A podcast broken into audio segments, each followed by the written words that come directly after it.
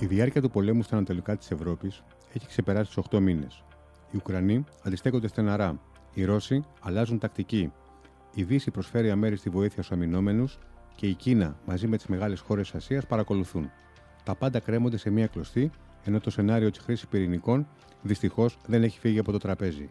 Ποια θα είναι η επόμενη μέρα στην Ουκρανία, τι είναι οι βρώμικες βόμβες; Και ποιος ο ρόλος των μισθοφόρων στα χαρακόμματα του πολέμου; Καλώς ήρθατε στο podcast του Newsbeast. Είμαι ο Βίκτορας Μοντζέλη και απέναντί μου στο στούντιο ο Ιωάννης Μπαλτζόη, αντιστράτηγος στην Αποστρατεία και πρόεδρος του ΛΙΣΜΕ, του Ελληνικού Ινστιτούτου Στρατηγικών Μελετών. Κύριε Μπαλτζόη, καλησπέρα. Καλησπέρα κύριε Μοντζέλη. Χαίρομαι που βρισκόμαστε πάλι για να πούμε κάποια πράγματα. Και, και εμείς, ε, και εμείς χαιρόμαστε που είστε και πάλι μαζί μας. Μετά από 8 μήνες εχθροπραξιών στην Ουκρανία, ε, μπορούμε να έχουμε μια στοιχειοθετημένη απάντηση γιατί οι Ρώσοι δεν έχουν καθαρίσει τελικά τον πόλεμο; Ναι, σύμφωνα με, τις, ε, με αυτά τα οποία ε, έχουμε δει και έχουμε εκτιμήσει, όχι μόνο από μένα, αλλά και πολλούς αναλυτές και μάλιστα εγώ στηρίζομαι ε, πολύ σε Αμερικανούς αναλυτές, οι οποίοι λένε πραγματικά πολύ σοβαρά πράγματα και πολύ αξιόπιστα, εν αντιθέσει με τα δυτικά ΜΜΕ, τα οποία λίγο δεν ξέρω. Εγώ δεν είμαι ικανοποιημένος από αυτά που μεταδίδουν. Λοιπόν, φαίνεται ότι οι Ρώσοι ξεκινήσανε για μια αλλαγή καθεστώτος. Πήγαν να εφαρμόσουν αυτό το οποίο κάνανε στην Πράγα, στη Τσεχοσλοβακία. Δηλαδή, μια γρήγορη ενέργεια, ρίχνουν την κυβέρνηση και ελέγχουν τα, τα πράγματα. Αυτό πήγαν να κάνουν. Εκτιμήσαν ότι θα έφευγε ο κύριος Ζελένσκι, θα ανεβαίνουν στην εξουσία φιλορώσοι ηγέτες και θα, ε, θα είχαν λύσει το θέμα της Ουκρανίας με την απειλή δηλαδή των ε, στρατευμάτων που μπήκαν μέσα. Δεν τους βγήκε καθόλου αυτό. Από εκεί και πέρα είχαμε μια περίεργη κατάσταση, δηλαδή δεν είχαμε μια, ε, αυτή η ειδική στρατιωτική επιχείρηση που λέγανε δεν ήταν μια μορφή πολέμου όπως ξέρουμε, όπως γινότανε. Να σας πω ένα παράδειγμα, γιατί ε, πολλοί διερωτώνται γιατί δεν ήταν τόσο σκληροί οι Ρώσοι. Διότι ε, θα έπρεπε να, να, να κάνουν χρήση της στρατιωτικής ισχύως ε, με όλες τα ε, προβλεπόμενα σχέδια. Ένα από αυτά προβλέπεται να καταστρέψουν τις πολιτικές δομές. Λοιπόν, ενέργεια, δίκτυα και ούτω καθεξής. Αυτό είναι το δόγμα των Αμερικανών. Στο Ιράκ πριν ε, εισβάλλουν είχαν διαλύσει γέφυρες, ε, εργοστάσια ενέργειας και ούτω καθεξής. Δεν το κάνανε οι Ρώσοι καθόλου αυτό. Τώρα βλέπουμε να το κάνουν. Γιατί αλλάζει η μορφή του πολέμου και θα πούμε παρακάτω τι γίνεται. Προσπαθήσανε λοιπόν με, με κάποιες ενέργειες να ελέγξουν την κατάσταση. Δεν τους βγήκε αυτό το πράγμα. Περιπέσαμε σε μια μορφή ε, πολέμου χωρίς ε, ε, να επιτυχάνουμε τα να αποτυχάνουν οι Ρώσοι μάλλον τα, τα αποτελέσματα τα οποία θέλανε. Οι Ουκρανοί ήταν καλά οργανωμένοι που δεν του είχαν πάρει είδηση με εκπαίδευση από τον Βρετανικό στρατό, με συμμετοχή μισθοφόρων μέσα και ούτω καθεξής.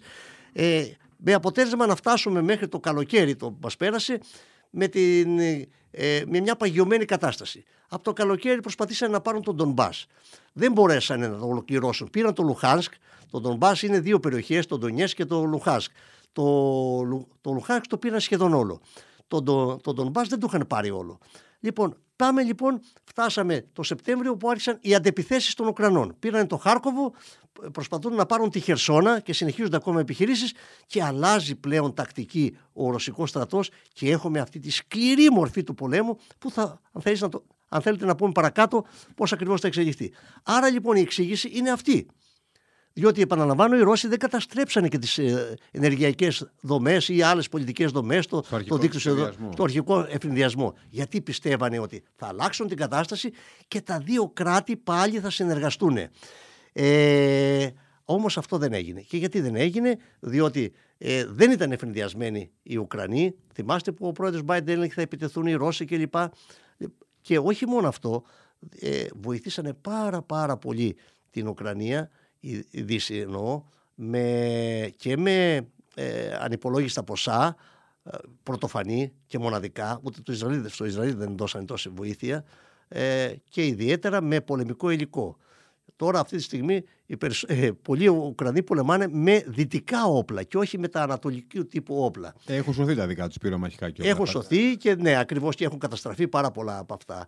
Γι' αυτό βλέπετε και τον κύριο Ζελέσκι να λέει στείλτε μου στρατική βοήθεια, στείλτε μου στρατική βοήθεια κλπ. Άρα λοιπόν βλέπουμε ότι για το λόγο αυτό ότι εκτιμήσανε λάθος, είχαν προετοιμαστεί η Ουκρανία από τους Αμερικανούς και ιδιαίτερα λάβανε πολύ γενναία στρατιωτική βοήθεια με αποτέλεσμα να μπορούν να αντιστέκονται. Ποιες στρατιωτικές μονάδες έχουν παίξει σημαντικό ρόλο στην αντίσταση των Ουκρανών έως τώρα απέναντι στους Ρώσους, και ποιος ο ρόλος των μισθοφόρων; Ναι, πάτε στο πιο έτσι ενδιαφέρον σημείο. Καταρχήν να πούμε ότι ο Ουκρανικός στρατός ε, δεν ήταν οργανωμένος πάρα πολύ καλά. Ο Ουκρανικός στρατός άρχισε να οργανώνεται ε, από το 2018-2019 όπου αναλάβανε την οργάνωσή του οι Βρετανοί. Μέσα εκεί οι Βρετανοί συμπεριλάβανε και κάποια ετερόκλητα στοιχεία. Εκτός από τον καθαρά Ουκρανικό στρατό συμπεριλάβανε αυτά τα λεγόμενα νεοναζιστικά τάγματα κατά τους Ρώσους και κατά τους Ισραηλινούς θα πω εγώ, γιατί θα σας πω τι, τι, τι λένε οι Ισραηλινοί, ε, όπως είναι το Αζόρ, το Αϊντόρ και ούτω καθεξής και τον παράγοντα που αναφέρατε προηγουμένως, μισθοφόροι. Α, πριν από την έναρξη του πολέμου υπήρχαν πάρα πολλοί μισθοφόροι στον Ουκρανικό στρατό. Επίσης ένας άλλος στοιχείο που πρέπει να επισημάνουμε είναι ότι η οργάνωση ε, του ε, στρατού και η καθοδήγηση, τα σχέδια επιχειρήσεων είναι βρετανικά-αμερικανικά. Πάμε παραπέρα. Πληροφορίες. Όλα τα, όλοι οι δορυφόροι νατοικοί πάνω από την Ουκρανία και ενημερώνανε τον Ουκρανικό στρατό για τα πάντα. Είδαμε περιπτώσεις ε, όπου ε, είχαμε επιτυχέστατες βολές πυροβολικού των Ουκρανών σε κέντρα διοίκησης των Ρώσων και σε κρίσιμα στρατιωτικά ε, σε, σε κρίσιμες στρατιωτικές δομές της Ρωσίας. Αυτό είναι αποτέλεσμα της ε, βοήθειας, της πληροφοριακής βοήθειας που δώσανε το ΝΑΤΟ, η Δύση. η Δύση να το πούμε έτσι γενικότερα, ακόμα και ο Έλλον Μάσκ ε, χρησιμοποιήσει το Starlink, ένα σύστημα δορυφόρων που έχει, για να παρέχει δωρεάν ίντερνετ στους Ουκρανούς. Δεν σας έκανε εντύπωση ενώ είχαν καταρρύψει τις κεραίες όλες και λοιπά, τις είχαν καταστρέψει οι Ρώσοι κάτω από τα υπόγεια να έχουν ίντερνετ και να μιλάνε; Ήταν το Starlink, το δορυφορικό σύστημα του Elon Musk, το οποίο χρησιμοποιήθηκε και από το στρατό της Ουκρανίας, δεν χρειαζόταν ασυρμάτους κλπ. Αλλά με το δίκτυο αυτό του ίντερνετ μπορούσαν οι διοικητές να συνομιλούν, να δίνουν διαταγές και το καθεξής στον Ουκρανικό στρατό. Πολύ σημαντικό. Βέβαια τώρα τελευταίο ο Elon Musk το γύρισε και λέει θα αποσύρει το σύστημα αυτό διότι ε, στοιχίζει πάρα πολύ. Λέει από 70 ε, εκατομμύρια το μήνα. Τώρα αν είναι 70 εκατομμύρια για το Elon Musk ε, σοβαρό ποσό, κάτι άλλο συνέβη. Από ό,τι λέγεται ε, τους χτυπήσανε με λέιζερ οι Ρώσοι. Έχουν ένα σύστημα ε, το οποίο ε, παρενόχλησε τους δορυφόρους του Μάσκ οπότε ο Μάσκ ε, ε, θεώρησε σκόπιμο να αποσυρθεί. Να αποσυρθεί. Θα δούμε τι θα γίνει. Ο, πόλεμος του κυβερνοχώρου. Το, που πλέον παίζει ναι. τεράστια σημασία. Τεράστια σημασία, ακριβώς. Κάτι που δεν υπήρχε τις προηγούμενες δεκαετίες. Αλλάζει ιδιαίτερα... δηλαδή ολόκληρες. Ε, η δομή του πολέμου και εξελίξεις, ακριβώς. Λοιπόν, ε, τώρα. Ο ρόλος των μισθοφόρων; Ο ρόλος των μισθοφόρων, αυτό ήθελα να πω. Λοιπόν, ε, οι μισθοφόροι στην Ουκρανία παίζουν πάρα πολύ σημαντικό ρόλο. Ε, και έχουν επιτύχει ε, τα, τα επιτυχημένα αποτελέσματα που βλέπουμε τελευταία στο Χάρκοβο, ξέρω, στη, στη Χερσόνα σε ένα σημείο, αν και αναχαιτίζονται αντιπιθέσεις εκεί, αλλά και αλλού, είναι έργο των μισθοφόρων ε, και ιδιαίτερα αυτών των ακριβών μισθοφόρων θα έλεγα, Βρετανών, Αμερικανών, υπάρχουν και από άλλες χώρες. Λέγεται ότι είναι 70 με 80 οι χώρες που, δηλαδή, που έχουν, όχι έχουν στείλει, οι μισθοφόροι κατάγονται από 70 έως 80 χώρες. Δεν, είναι, δεν ξέρουμε, δεν είμαστε σίγουροι αν είναι τόσοι, αλλά είναι από πάρα πολλές χώρες, από δεκάδες χώρες. Ε, διάβασα λοιπόν μία ανάλυση ε, αμερικανική που έλεγε και το μισθολόγιο των μισθοφόρων. Ότι οι πιο φθηνοί μισθοφόροι λέει είναι οι Αλβανοί, έλεγε 2.000 ε, δολάρια την ημέρα. Την ημέρα. Τώρα είναι τόσο, δεν ξέρω. Και φτάνουμε στους πιο ακριβούς που είναι οι Βρετανοί και οι Αμερικανοί που φτάνουν μέχρι 30.000 δολάρια την ημέρα. Αυτή είναι πραγματικά σκυλιά του πολέμου. Ε, αυτοί οι μισθοφόροι έχουν πολύ σημαντική εμπειρία από πολλούς πολέμους και αντιλαμβάνεστε ότι είναι πραγματικά ένας επαγγελματικός στρατός ικανότατος να επιφέρει ε, αποτελέσματα και πολλά πλήγματα στον αντίπαλο. Υπάρχουν και από τη Ρωσία. Λοιπόν, και οι Ρώσοι έχουν μισθοφόρους. Ε, δηλαδή, σε αυτόν τον πόλεμο για πρώτη φορά βλέπουμε να συγκρούνται και τόσες πολλές δυνάμεις μισθοφόρων, οι οποίες είναι, αναλαμβάνουν ε, τις πιο κρίσιμες αποστολές. Γι' αυτό πληρώνονται και τόσο ακριβά. Τις τελευταίες ημέρες έχουμε ακούσει για τις βρώμικες βόμβες των Ουκρανών. Σύμφωνα πάντα με τις κατηγορίες και όσα τους προσάπτουν οι Ρώσοι. Ε, τι ακριβώς είναι οι βρώμικες βόμβες; Ε, πριν πούμε για τις βρώμικες βόμβες, θα ήθελα να αναφέρω για την κατάσταση συναγερμού που υπάρχει στην Αμερική, στο ΝΑΤΟ αυτή τη στιγμή, που είναι DEFCON, 2. Δηλαδή, ε, είναι πέντε τα επίπεδα συναγερμού. Από το DEFCON 5, το DEFCON 5, που είναι μια ε, πολύ καλή ήρεμη κατάσταση χωρίς ε, προβλήματα κλπ. Στο 4 έχουμε κάποιες ε, συγκρούσεις κάπου. Στο 3 οι συγκρούσεις αρχίζουν να γίνονται απειλητικές, ακόμα γεννείται την Αμερική ή το ΝΑΤΟ. Στο DEFCON 2 είμαστε λέει στο στάδιο προ της εκτόξευσης πυρηνικού όπλου. Λοιπόν, ε, και το DEFCON 1 είναι ότι έχουν γίνει ανταλλαγές πυρηνικών πληγμάτων εκατέρωθεν. Λοιπόν, στο DEFCON 2, για να καταλάβει ο κόσμος ε, τι κατάσταση είμαστε, θα σας πω μόνο δύο παραδείγματα. Η Αμερική έφτασε στο DEFCON 2 κατά την κρίση στην Κούβα το 1962 και κατά τον πόλεμο στο, στον κόλπο. Άρα λοιπόν πρέπει να υπάρχει ανησυχία. Πρέπει να υπάρχει ανησυχία όχι μόνο για τις βρώμικε βόμβες που θα πούμε, αλλά ιδιαίτερα για την χρήση τακτικών πυρηνικών όπλων. Και λέω τακτικών γιατί δεν μπορώ να διανοηθώ ότι θα γίνει χρήση στρατηγικών όπλων. Τα πυρηνικά όπλα είναι δύο ειδών. Τα τακτικά που χρησιμοποιούνται στο πεδίο των επιχειρήσεων για ένα τακτικό αποτέλεσμα, καταστρέφουν μια ταξιαρχία των θωρακισμένων, παραδείγματος χάρη. Ξέρετε, ε, όλα τα πυρηνικά κράτη έχουν τακτικά πυρηνικά όπλα. Και η, δεύτερο, το, η, δεύτερη, το, η δεύτερη κατηγορία είναι τα στρατηγικά πυρηνικά όπλα, όπου εκεί πάμε στον Αρμαγεδόνα. Πάμε στην πλήρη καταστροφή. Και, Σε αυτά ε, που έγιναν πριν σχεδόν 80 χρόνια. Ακριβώς. Δηλαδή, ε, υπάρχει, υπάρχει μια ονομασία ε, για τη χρήση πυρηνικών όπλων που λέγεται MAND. Τα, ε, το, ε, τα αρχικά των, ε, των λέξεων. MAND σημαίνει στα αγγλικά τρέλα. Ε, η, τα αρχικά των λέξεων αυτών είναι mutual assured distraction, δηλαδή επιβεβαιωμένη, σίγουρη αμοιβαία καταστροφή. Και αναφέρονται στη χρήση των, των πυρηνικών όπλων, ιδίως των στρατηγικών πυρηνικών όπλων. Άρα, γι' αυτό μετά τον πόλεμο, τον δεύτερο παγκόσμιο πόλεμο, δεν είχαμε καμία χρήση πυρηνικού όπλου. Γιατί; Είναι το MAN που είπαμε. Άρα λοιπόν εδώ χρήση τακτικών πυρηνικών όπλων, ναι μεν δεν είναι τόσο καταστροφικά, αλλά δεν ξέρουν ποια θα είναι οι εξελίξεις πώ θα απαντήσει η άλλη πλευρά. Και εδώ επιτρέψτε μου, ε, αναφερθήκαμε στο Πανεπιστήμιο του Πρίσιστον και είδαμε ότι φτάνουμε. Μάλλον, όχι, δεν αναφερθήκαμε, τώρα θα αναφερθούμε στο, στο Πανεπιστήμιο του Πρίσιστον. Ε, όπου έκανε μία προσωμείωση τώρα τελευταία, πριν από μερικές ημέρες και δημοσιεύτηκε στην Daily Mail, όπου έλεγε το ΝΑΤΟ λέει ρίχνει πρώτο πυρηνικό. Τώρα γιατί ρίχνει το ΝΑΤΟ πρώτο πυρηνικό δεν μπορώ να το καταλάβω.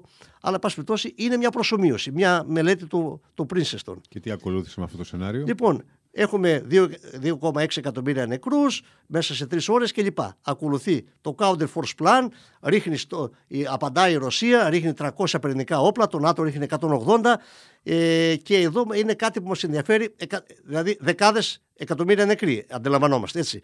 Εδώ ε, στο σενάριο αυτό περιλαμβάνει και την Ελλάδα και λέει ότι πέφτει και ένα πυρηνικό στη Σούδα, που είναι η Αμερικανική βάση.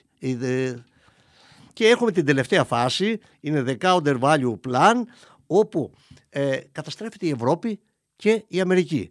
Ε, και μιλάνε από εκατοντάδες έως 600 εκατομμύρια νεκρούς.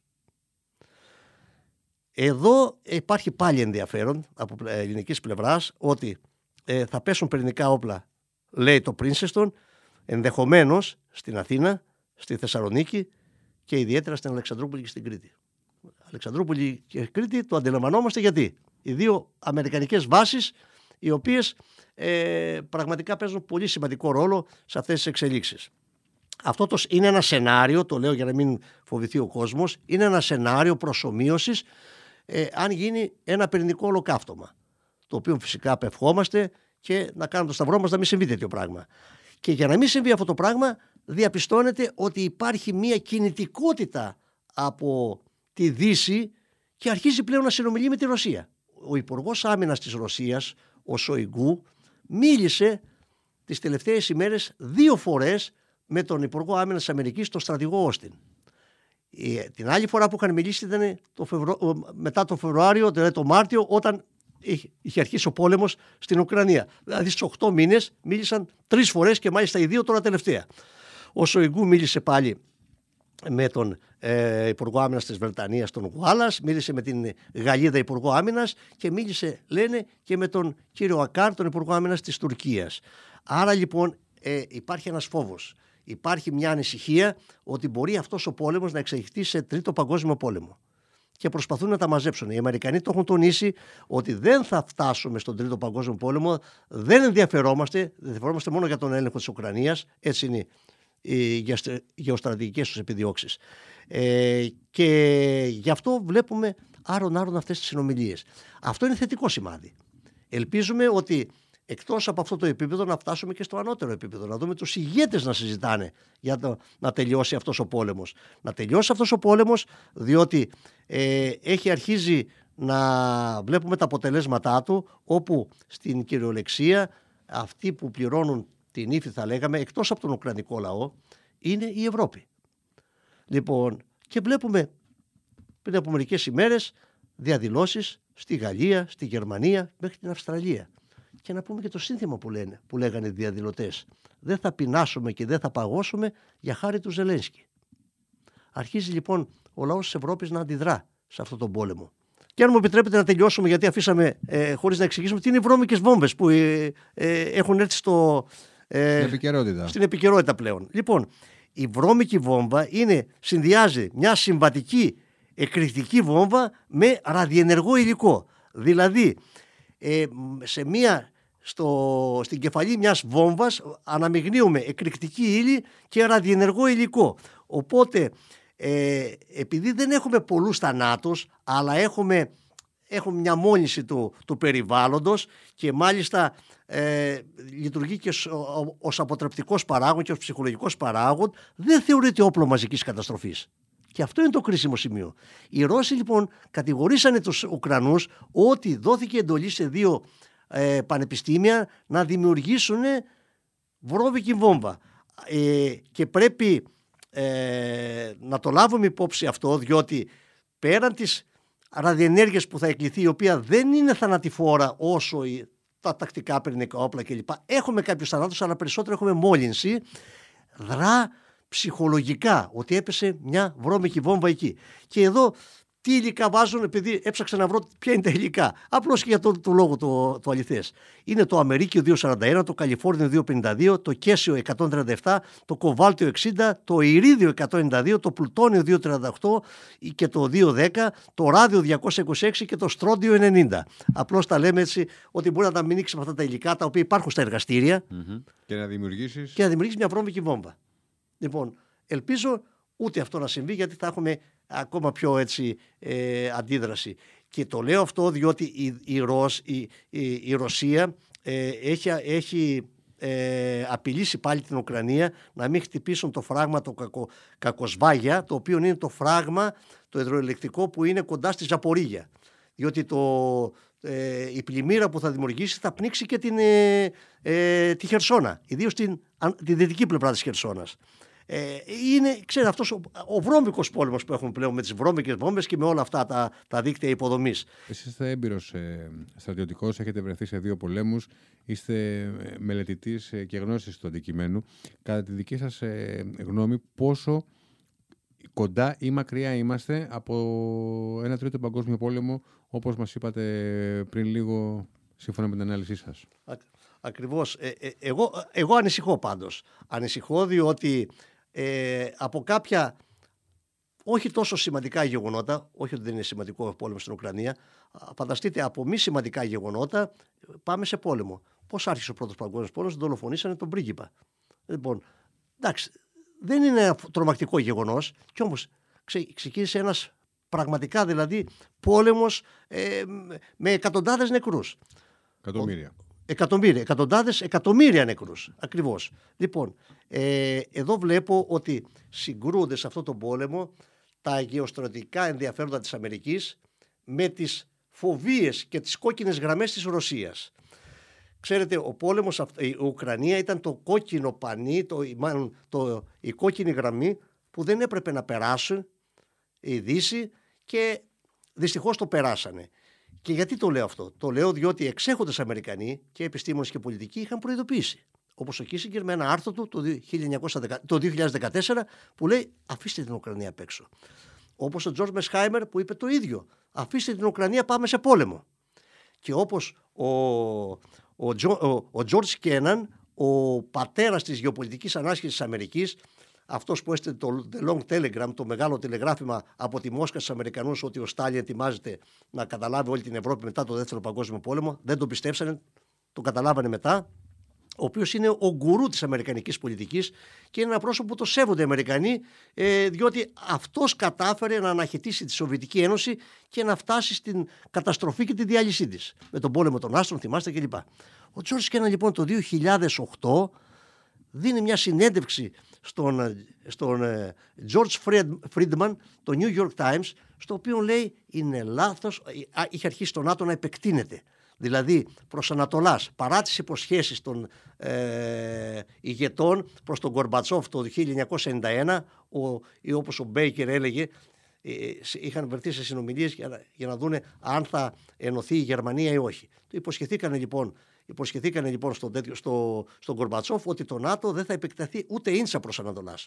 Το ΝΑΤΟ επεκτάθηκε σε 14 χώρες, εκτός της Ουκρανίας και της Γεωργίας. Είναι αυτές οι δύο χώρες που το 2008 το ΝΑΤΟ αποφάσισε να τις βάλει στο, να συμπεριλάβει στο, στη συμμαχία.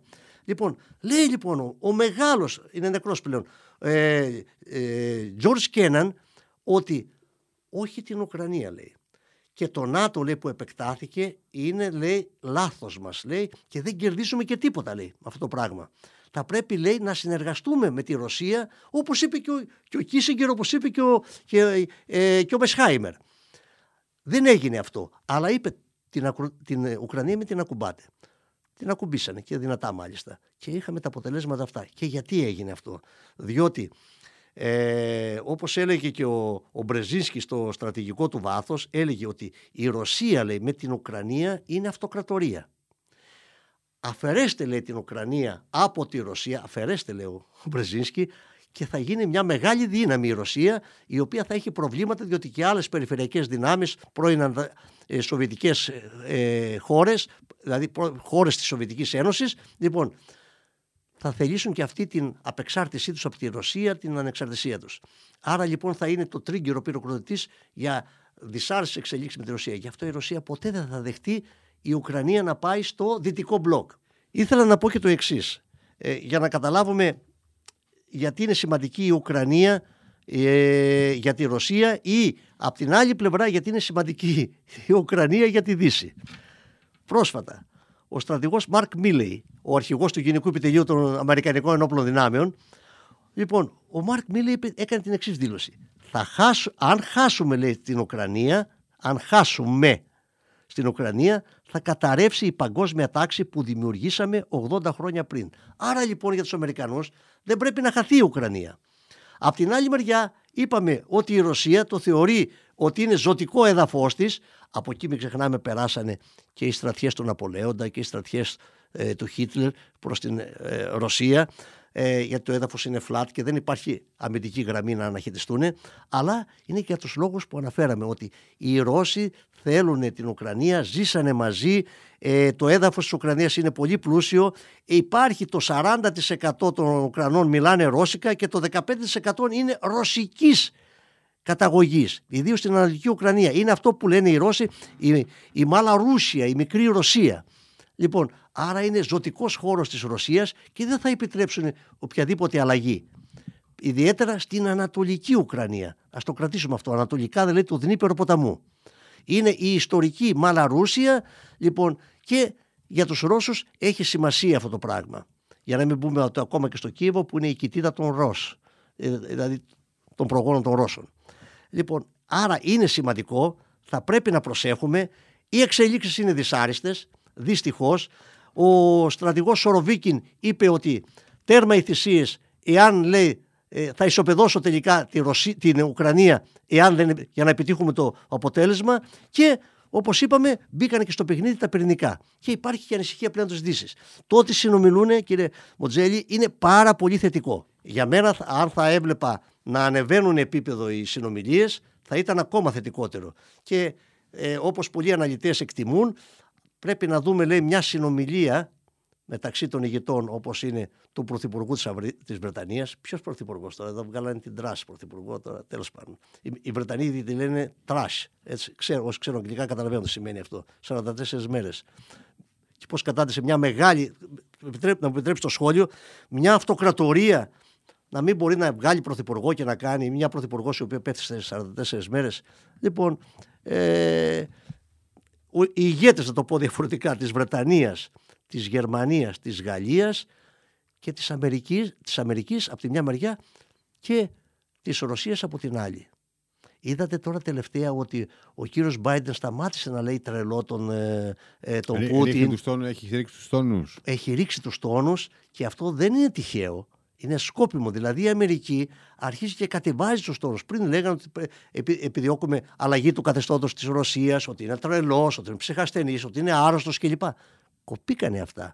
Άρα βλέπω ότι αρχίζει και η Δύση να λογικεύεται ή μάλλον να το πω διαφορετικά αρχίζει να βλέπει μια σύγκληση των ηγετών. Αν δούμε τέτοια σύγκληση να αρχίσουμε να, ε, να έχουμε αισιοδοξία ότι μπορεί να τελειώσει ο πόλεμος αυτός. Να σας πω, ε, σε όλη, την ώρα που, όλη την ώρα που κουβεντιάζουμε και μας αναλύεται πώς έχουν τα πράγματα στην ε, Ουκρανία, στη Ρωσία αλλά και στην παγκόσμια σκακέρα ε, δεν αναφέρουμε τίποτα για τους, ε, για τους Κινέζους και την Ασία.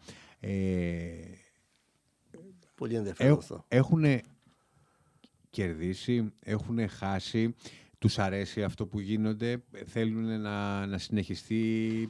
Ε, ποια είναι η στρατηγική της Κίνας ε, απέναντι και στην Αμερική, Παύλα Δύση, και στη Ρωσία; Γιατί έχουμε δει το τελευταίο διάστημα ότι δεν είναι λίγες οι φορές που έχει αποστασιοποιηθεί σε κάποια ε. ψηφίσματα υπέρ ή κατά των Ρώσων.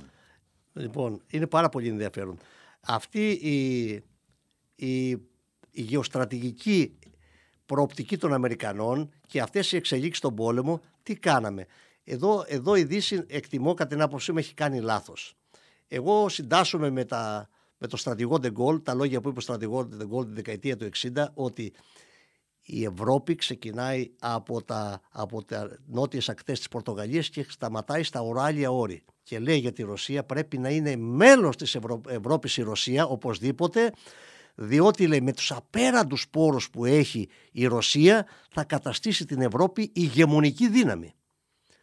Λοιπόν, αυτό δεν έγινε. Η Αμερική που δεν της συμφέρει να είναι ενωμένη η Ευρώπη και να είναι ηγεμονική δύναμη γιατί πρέπει να ηγεμονεύει η Αμερική δημιούργησε αυτόν τον πόλεμο. Αυτός ο πόλεμος λοιπόν, ε, δηλαδή κατά κάποιο τρόπο, να χρησιμοποιήσω μια λαϊκή έκφραση, πάτησε τον κάλο τη Ρωσία, ήξερε ότι θα συμβεί αυτό το πράγμα, αλλά πιστεύανε ότι θα νικήσουν. Θα, ε, ε, πιστεύανε δηλαδή ότι, ακόμα δεν ξέρουμε τίποτε, έτσι ήταν τα σχέδια, ότι θα ε, εξουδετερώσουν τη Ρωσία και συνεχεία θα πάνε για την Κίνα.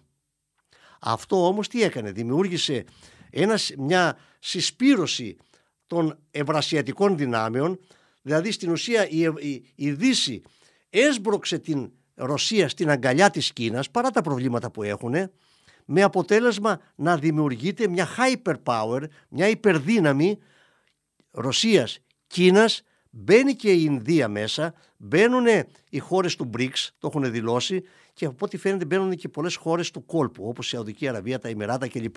Δηλαδή ε, ε, ε, και αυτή η ανάλυση που σας λέω είναι Αμερικανών αναλυτών που λέει ότι εδώ κάναμε λάθος διότι δημιουργούμε το αντίπαλο δέος το οποίο θα είναι μεγαλύτερο. Αν δείτε λοιπόν αυτές τις ευρετικές δυνάμεις, αυτού του σχηματισμού που δημιουργείται είναι πολύ ανώτερος των δυτικών δυνάμεων και σε πληθυσμό και σε πλούτο και σε στρατιωτικές δυνάμεις. Τώρα βέβαια η Κίνα, όπως πολύ σωστά το επισημαίνετε, κάνει πολύ έτσι ε, ε, σταθερά βήματα δεν παίρνει το μέρος της Ρωσίας αναφανδόν και υπέρ της έτσι φανερά, αλλά κινείται, κινείται σε ένα προσεκτικό ε, πλαίσιο. Ε, και αυτό το κάνει επίτηδες. Το κάνει να μην δώσει αφορμή. Λοιπόν, πριν από μερικές ημέρες ε, κυκλοφόρησε η εθνική στρατηγική των ΗΠΑ. Γιατί κάποιος μου πει τι μας λέει ο άνθρωπος τώρα εδώ; Ωραία. Ε, εγώ μπορεί να είμαι άσχετος και να μην λέω ότι αυτό παρά τις σπουδές μου. Αλλά Α διαβάσουν την εθνική στρατηγική των ΗΠΑ, η οποία αναλύει και λέει ποιοι είναι οι εχθροί, ποιοι είναι οι φίλοι. Στην εθνική στρατηγική αυτή που κυκλοφόρησε, έπρεπε να κυκλοφορήσει την άνοιξη, αλλά λόγω του πολέμου κυκλοφόρησε τώρα πρόσφατα. Μπορεί να τη βρουν όποιο θέλει. ε, στο διαδίκτυο. Λοιπόν, λέει ότι μέσα στην ε, εθνική στρατηγική αναφέρονται 71 φορές το όνομα Ρωσία, 55 φορές το όνομα Κίνα, καθόλου Αφγανιστάν, Ιράκ και τέτοια, δεν τους ενδιαφέρει, και λίγες φορές Ευρώπη. Άρα λοιπόν από αυτό, ε, επειδή έχουμε κάνει στο Πανεπιστήμιο ε, για τον ε, πώς αναλύονται, ανάλογα από το λόγο πώς αναλύονται τα πράγματα κλπ. Το 72 φορές και λέει ότι η Ρωσία είναι εχθρός, πρέπει να εξοδοτερωθεί και συνεχεία να συνεχίσουμε προς την Κίνα. Το λέει η εθνική αμερικανική στρατηγική. Τι άλλο να πούμε. Και ε, η άποψή μου είναι ότι έχουν κάνει λάθος εδώ, διότι η Κίνα μπορεί να μην φαίνεται φανερά ότι είναι, βέβαια στις ψηφοφορίες κρίσιμες τάσσεται με τη Ρωσία έτσι, στον ΟΗΕ. Θα σας πω τι ακριβώς, γιατί, πού το στηρίζω αυτό. Πριν από μερικές ημέρες έγινε το συνέδριο του Κομμουνιστικού Κόμματος της Κίνας, όπου ο ηγέτης της Κίνας, ο Σι Τζιπίνγκ, εκλέχτηκε για τρίτη φορά. Ο Νομάο τα έχει καταφέρει αυτά, τα έπαιρνε συνέχεια. Λοιπόν, αρχίζει να γίνεται ισχυρός σαν το Μάο πλέον αυτός. Και αν ξανακερδίσει την Προεδρία που θα την κερδίσει αφού ελέγχει το κόμμα όλο, θα γίνει πλέον ο πιο ισχυρός άντρας της Κίνας μετά το Μάο. Ο Σι Πινγκ ε, ο Xi Jinping έκανε κάποιες δηλώσεις οι οποίες πραγματικά είναι πολύ ενδιαφέροντες, ενδιαφέρουσες και λέει ότι ε, θα πρέπει να τις προσέξουμε. Λέει ότι θα πρέπει λέει, να προετοιμαστούμε για την πιο κρίσιμη στιγμή της ιστορίας της χώρας. Λέει. Είναι υποχρεωτική η ενοποίηση της Κίνας και, τους και της Ταϊβάν. Αν αρνηθεί λέει προσέξτε, δεν θα αρνηθούμε και εμείς τη χρήση βίας. Δηλαδή αν έρθει εθελοντικά να κάνει. Θα πολεμήσουμε και εναντίον αυτού του προστατευτισμού και τον εκφοβισμό των άλλων κρατών, εννοείται την Αμερική. Αλλά είπε, την πιο κρίσιμη στιγμή της ιστορίας μας. Αυτό έχει... Τι έχει; Πολλαπλές μεταφράσεις και μπορούμε κατά το δοκού να το, να το εξηγήσουμε και να το μεταφράσουμε, αλλά σίγουρα είναι μια δήλωση που δεν περνάει απαρατήρητη ενός... Ε, παγκόσμιου γίγαντα, έτσι δεν είναι; Ακριβώς. Όπως η Κίνα. Και αν, και αν προχωρήσουμε πιο πέρα στις αναλύσεις, θα δούμε ότι στο τέλος της δεκαετίας του 30, το έχει πει και ο George Friedman αυτό, ότι η ηγεμονεύουσα δύναμη, δηλαδή μάλλον το 2030 και μετά, δηλαδή στην, στην τρίτη δεκαετία του 21ου αιώνα, του 22ου, 21ου ε, αιώνα, η ηγεμονεύουσα δύναμη, πλανητική δύναμη θα είναι η Κίνα. Άρα λοιπόν να τα κρατήσουμε όλα αυτά και τα λέει ο George Friedman αυτά. Λοιπόν, θέλω να πω ότι η δήλωση, η δήλωση αυτή του, του Xi Jinping εμένα με απασχολεί και με βάζει σε σκέψεις ότι πρώτον αυτός θα πάρει την Ταϊβάν είτε με το καλό είτε με το κακό. Έτσι μας είπε. Δεύτερον, ότι κρίσιμη στιγμή της ιστορίας μας και τρίτον, ότι δεν θα ανεχτούμε το προστατευτισμό και αυτό των άλλων κρατών για την Αμερική. Για να το κάνει μόνος του δεν τον συμφέρει. Τι κάνει, αυτός κρατάει μια στάση έτσι ε, προσεκτική γιατί θέλει να είναι αυτός η ηγεμονική δύναμη και βοηθός η Ρωσία. Η Ρωσία λοιπόν με αυτές τις στρατιωτικές δυνάμεις που έχει ήθελε να είναι ηγεμονική δύναμη και μια τεράστια χώρα. Ε, το παίζεται το παιχνίδι της ηγεμονίας μεταξύ των, ε, του ευρεσιατικού μπλοκ αυτή τη στιγμή. Ποιος θα είναι ο ηγέτης, η Αμερική ή η, Ρωσ... η, συγγνώμη, η, η, Ρωσία ή η Κίνα. Η Ρωσία ή η Κίνα. Αυτό παίζει ο Σιτζιπίνγκ. Λοιπόν, θέλει... Άρα μπορούμε να πούμε ότι την ευνοεί κιόλας να, να, να υπάρχει. Να υποστεί λίγο ζημιά. Η πόλεμη κατάσταση. Ακριβώς. Εκεί ήθελα να καταλήξω, κύριε Μοτζέλη, ότι την συμφέρει την Κίνα να, να, να τσαλαπατηθεί λίγο η Ρωσία, ούτως ώστε μετά να είναι αυτή η ηγεμενεύουσα δύναμη σε όλο τον κόσμο. Αντιστράτη και αυτός ο πόλεμος, ε, και θα κλείσουμε με αυτό, αυτός ο πόλεμος ε, φαίνεται ότι έχει αλλάξει τον κόσμο ή τέλος πάντων ότι αλλάζει τον κόσμο πάρα πολύ ε, ίσως να είναι το σημαντικότερο εμπόλεμο γεγονός μετά τον, ε, τον Β' Παγκόσμιο Πόλεμο. Ε, πιστεύετε ότι ήταν δρομολογημένα εδώ και χρόνια αυτά τα πράγματα; Ή, ή αυτά που λένε κάποιοι είναι μια ανήκουν στη θεωρία της, σφαίρα, της ε, συνωμοσίας, όχι, σφαίρα της φαντασίας; Όχι, δεν είναι ούτε φαντασία ούτε συνωμοσία. Αυτά είναι ε, αυτό που λέμε στη γεωπολιτική ανακατανομή ισχύω. Η Αμερική είναι η γεμενεύουσα δύναμη αυτή τη στιγμή στον κόσμο. Έτσι. Και η μεγαλύτερη δύναμη και οικονομική κλπ. Λοιπόν, εδώ πέφτουμε στην παγίδα του Θοκυδίδη. Ο πρώτος ο οποίος το επισήμανε αυτό είναι ο καθηγητής Γκράχαμ Άλισον του Πανεπιστημίου του, του Χάρβαντ. Ανέλησε τον Πελοποννησιακό πόλεμο και διαπίστωσε το εξής. Όταν λέει μια ηγεμονική δύναμη διαπιστώσει ότι μια άλλη δύναμη ανερχόμενη θέλει να πάρει την ηγεμονία, τότε λέει ο Γκράχα Μάλισον η κατάληξη είναι ο πόλεμος. Όταν η Σπάρτη λέει, διαπίστωσε ότι η Αθήνα πάει να ηγεμονεύσει πλέον και να πάρει την ε, σπαρτιατική ηγεμονία, είχαμε τον Πολοπονεσιακό πόλεμο. Αυτό λέει συμβαίνει, και τα λέω Γκράχα Μάλισον, και με την Αμερική και με την Κίνα. Και λέει πρέπει να προσέξουμε ότι ένας πόλεμος μεταξύ Αμερικής και Κίνας δεν μπορεί να είναι αναπόφευκτος. Άρα είναι πιθανός. Και μάλιστα αναφέρει στο βιβλίο του μέσα ότι από τις 16 περιπτώσεις ε, αυτής της αντιπαράθεσης ηγεμονίας και αυτούς ο οποίος θέλει να πάρει την ηγεμονία ή ανερχόμενη δύναμη από τις 16 περιπτώσεις τα τελευταία 400 χρόνια οι 12 οδηγηθήκαν σε πόλεμο. Μόνο οι τέσσερις αποφύγαν τον πόλεμο.